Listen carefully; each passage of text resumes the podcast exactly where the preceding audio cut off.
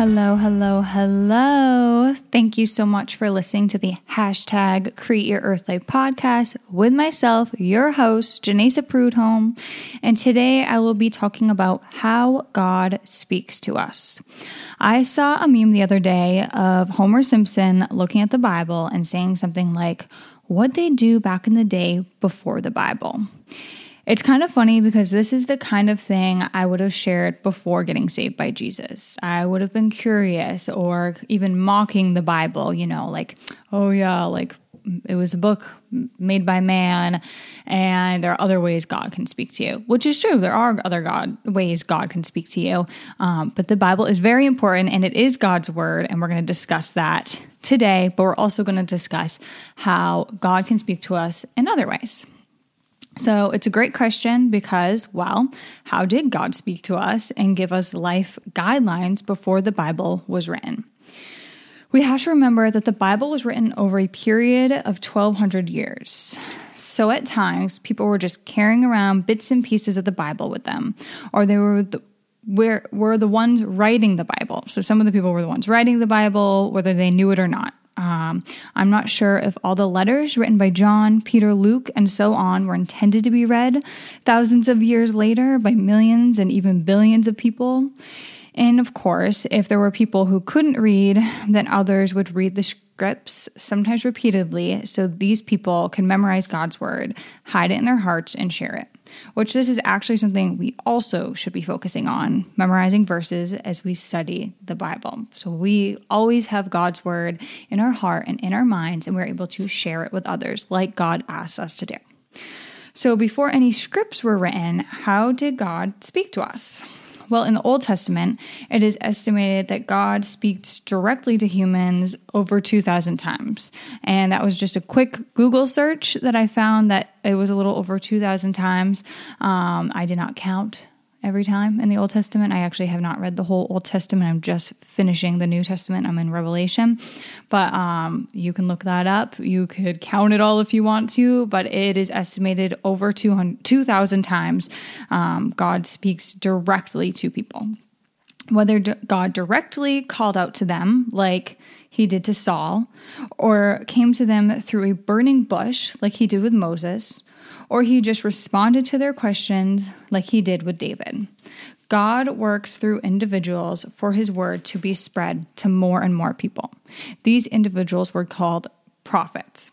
Moses was a prophet, and while he was on Mount Sinai talking with God, he gave Moses, God gave Moses, two tablets written with his finger. So God wrote with his finger on two tablets for Moses to take with him and share with other people. And this is in Exodus 31 18, if you want to read the story. Then, of course, the incident with the golden calf happens.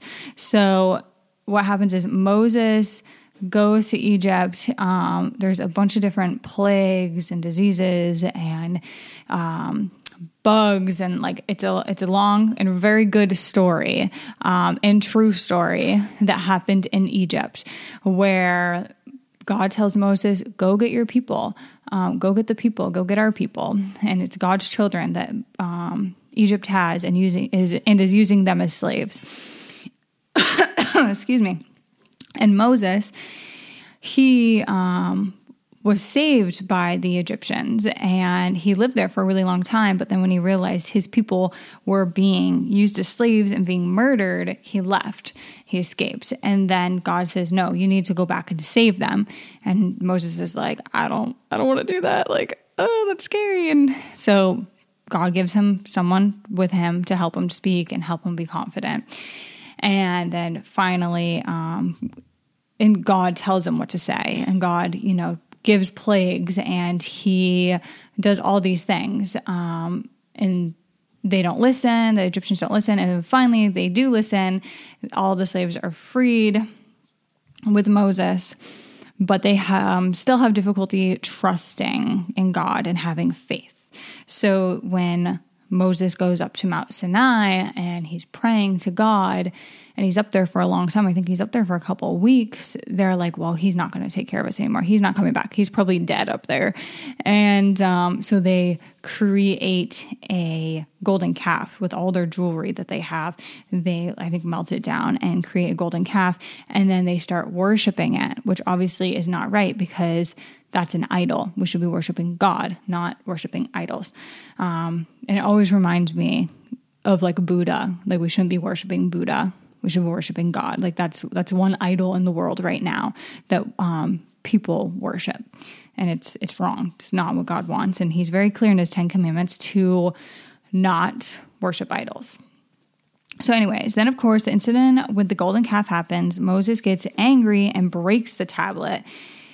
Then God says, Cut for yourself two tablets of stone, like the first, and I will write on the tablet the words that were on the first tablet, which you broke. And that's in Exodus 34 1. About 27 verses later, Exodus 34 28, Moses writes the Ten Commandments on the stones, which God had told him. So, one of, of course, the Ten Commandments is to not idolize um, or not worship idols. Isaiah, another prophet, was spoken to through a dream or vision. It depends what version of the Bible you have.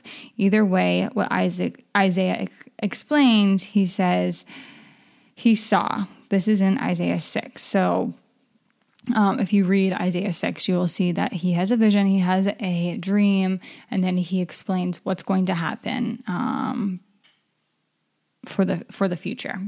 God like speaks to him through the dream. In Daniel 7 1, it says, In the first year of Belshazzar, king of Babylon, Daniel had a dream and vision of his head while on his bed. Then he wrote down the dream, telling the main facts. Then, as you go on to read about Daniel's dream and vision, it represents what is to happen between beasts and the kingdom of God. As we get to the New Testament, you see God sending angels to deliver messages for him. The angel Gabriel is sent to Zechariah, the father of John the Baptist. Gabriel says to Zechariah, Do not be afraid, Zechariah, for your prayer has been heard, and your wife Elizabeth will bear you a son, and you shall call him John. And you will have joy and gladness, and many will rejoice at his birth, for he will be great before the Lord. And he must not drink wine or strong drink, and he will be filled with the Holy Spirit, even from his mother's womb. And that is in Luke 1 13 through 15. Then, six months later, the angel Gabriel was sent by God to a virgin named Mary, who also happens to be Jesus' mother. And Gabriel says, Do not be afraid, Mary, for you have found you have found favor with God. And behold, you will conceive in your womb and bear a son bear a son, and you shall call his name Jesus. And this was in Luke 1 30 through 31. These are just a few ways God spoke to people directly to them, or through burning bushes, dreams, visions, written scriptures, and angels. There are probably many other ways God has spoken to people. We are talking about the Almighty and all powerful God. If He wants to speak to someone, He will. And now that we have the Bible, it is such a blessing to be able to hold God's word in our hands, to be able to read it, read it, to be able to get to know him and his son Jesus. Now let's fast forward to now. We know the Bible is one way God speaks to us. What are other ways? Well, times haven't changed that much. So we just talked about how before there was the Bible, the ways God spoke to us. Before the Bible was completed, God spoke to us in those many different ways. But how does He speak to us now? Is it just through the Bible? So let's dissect that. There is a, okay, so I'm going to share a little story. There is a person my pastor's wife knows who evangelizes to Muslims. And she said most Muslims are not saved by evangelism, which is people sharing the word. So if you're an evangelist, you share God's word to others but they are saved through dreams. So people are still having dreams. Muslims are having dreams where they are being told Jesus is coming back soon. So Muslims believe in Jesus, but they don't believe, they just believe he was a prophet. They don't believe that he was the son of God. Um, But of course, if he's coming back soon, then he's more than a prophet. He is someone important. He's the Son of God. In the Bible study I am reading right now called The Day Approaching by Amir Tsarfati. he says he receives hundreds of emails and messages a day from all around the world Malaysia, Philippines, Japan, North America, Australia, South America, Israel, Europe who are saying they are having dreams and visions of God saying, I am coming soon. So God is speaking to people right here, right now, in people's dreams, and people are having visions. My cousin Kimberly was spoken to by God through a vision, and you can hear her testimony testimony on episode number 23 called Converting from Witch Pagan to Christian with Kimberly.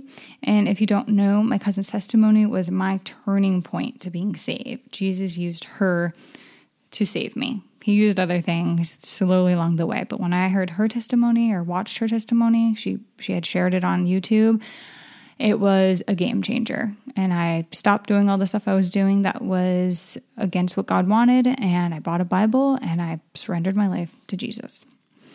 Another way God can speak to us is through each other. That's why fellowship is so important. He can speak to us through nature. God knows everything about us, and He knows when I see an eagle, I feel a sense of comfort. I can't tell you how many times I have been anxious or worried about something. Then I randomly will see an eagle or a few eagles and everything ends up fine.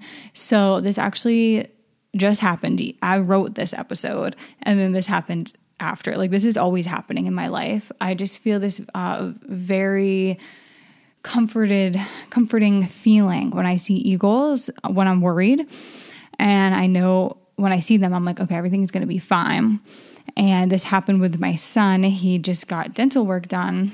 And um, before he got the dental work done, they were like, we're going to have to put him under with anesthesia. And he's six years old. And I'm like, you know, worried that something could happen. Of course, most parents worry about that stuff, right? But um, so I'm getting a little anxious and everything like that.